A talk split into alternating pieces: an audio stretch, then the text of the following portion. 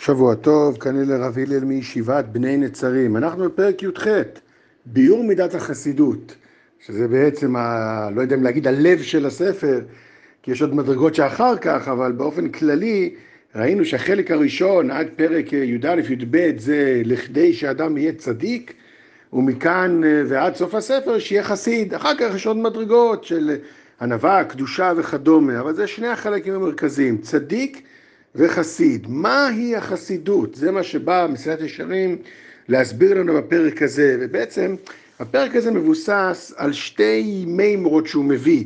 מאוד מעניין, היה אפשר לפרש אותם לכל מיני הקשרים אחרים, אבל מסילת ישרים בגאונות שלו לקחת את כל המימרות בש"ס שעוסקות במידות ולסדר אותם לפי סדר ושיטה.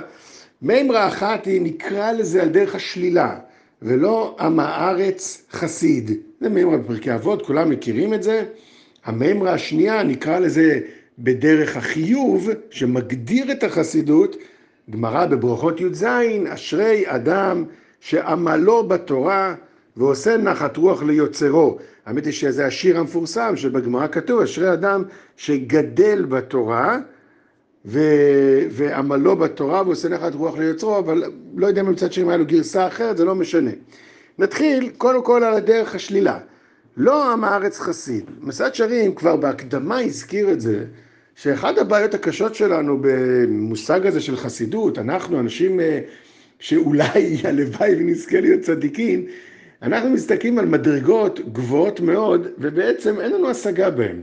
אז אם נסתכל על החסיד, אנחנו קולטים כנראה בחושים שלנו אי אלו, אה, אה, לא יהיה אלו, כאילו איכות אחרת לגמרי שקיימת בו, ואנחנו מנסים להבין מה אנחנו רואים. ואז כשאנחנו מסתכלים עליו, באיזה, באיזה קנה מידה אנחנו יכולים למדוד את, ה, את הדמות הזאת.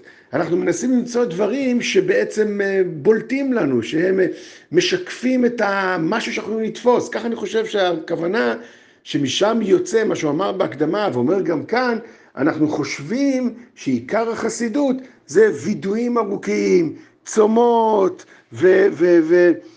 וגלגולי שלג וסיגופים וכיוצא בזה. לא, ש, לא שאין דבר כזה כנראה, כך אומר מסעד שרים, אצל האנשים הגדולים האלה, אבל אנחנו תופסים את זה בטעות גמורה. סוגריים, אני מזכיר מה שראינו בהקדמה הפעם, תרגמו את הטבילות קרח ושלג למשהו עכשווי עכשיו, זאת אומרת תעשו תרגיל עם עצמכם, דמות שכולם מעריצים אותה, כולם מדברים עליה בשבח גדול, ואפילו אנחנו כלפי חוץ אומרים וואי שנזכה וזה, אבל בפנים אנחנו לא רוצים, לא רוצים להיות כמותו. כמו שאני אוהב תמיד להגיד, אנחנו לא, משלים, לא מוכנים כאילו בשפה שלנו לשלם את המחיר שהוא משלם.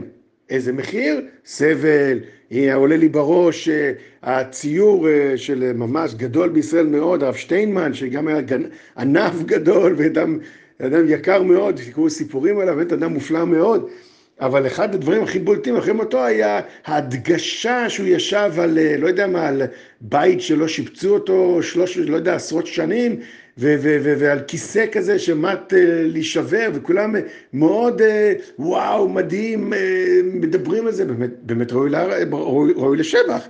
אבל מה זה מוליד אצלנו? לא תודה, אני לא רוצה להיות חסיד. כי כאילו חסיד זה כיסא שבור, זה בית עם טיח מתקלף ועם רהיטים שנשברו ותקנו אותם עם סלוטייפ. האומנם? שואל המסילת ישרים? זאת החסידות? אבל למה אנחנו נתפסים לזה? למרות שוודאי אנחנו רואים, הנה דוגמה, רב שטיינמן, אין ספק שהיה אדם צדיק, לא יודע לתת מדידות, מה, למה, זה מה שתופס את עיקר הדבר, כי אנחנו יכולים לתפוס מדרגה לפי הקנה מידה שלנו. כשאנחנו מסתכלים על עצמנו, אנחנו רואים מה הדבר שהכי יואו, אנחנו לא יכולים בלעדיו, זה אוכל, משובח, אני יודע מה, ריהוט יפה, אה, אה, אה, מזגן, לא יודע מה, או חימום בחורף, כל מיני דברים גופניים וחומריים. כשאנחנו מסתכלים על אדם גדול, למדוד את הגדלות הרוחנית שלו, אנחנו לא יכולים, אנחנו לא משיגים את זה. כמו שנסביר בפרקים הבאים, מה זה הגדלות הזאת. ננסה להבין מהספר מה זה אומר. אז אנחנו יכולים לתפוס רק דרך נקודת קצה, אה, הוא היה אה, צם. אה, אה, זה אנחנו מכירים. אה, זאת אומרת שהוא, יש לו כוח לסבול. בשביל השם. אז נתפס לנו כאילו שהחסיד הוא איזה אחד שנכנע וש... וש, ושמוכן לשרוף הכל בשביל אלוקים, כמו שהסברנו הרבה מאוד פעמים במשך הספר. אז בכלל הוא חסיד, אומר המסעד שרים. לא עם הארץ חסיד, הייתי אומר גם יותר מזה, גם לא עם הארץ יודע אפילו לתאר מה זה חסיד. בגלל שעם הארץ, המושגים שלו הם מאוד אה, פרימיטיביים ביחס לגודל הנשמתי האדיר הזה. כאשר אותו חסיד צם, זה לא כמו שאתה צם. כאשר אנחנו צמים, אנחנו מנסים קצת ל, ל, ל, להשתלט, אה, ל, איך אומרים את זה, לאלף את התאוות החומרניות שלנו.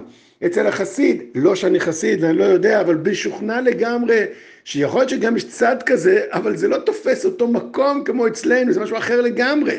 אנחנו בנקודה הזאת מסתכלים ומתבלבלים לחשוב, אה, אז החסיד זה אחד שסובל, תודה רבה, לא רוצה להיות חסיד. ואין הדברים כך. לא עם הארץ חסיד. לא, לא עם הארץ חסיד ולא עם הארץ יודע לתאר חסידות. כיוון שהחסידות בנויה על דעת עמוקה מאוד, כמו שנראה בעזרת השם בפעמים הבאות. שבוע טוב וכל טוב.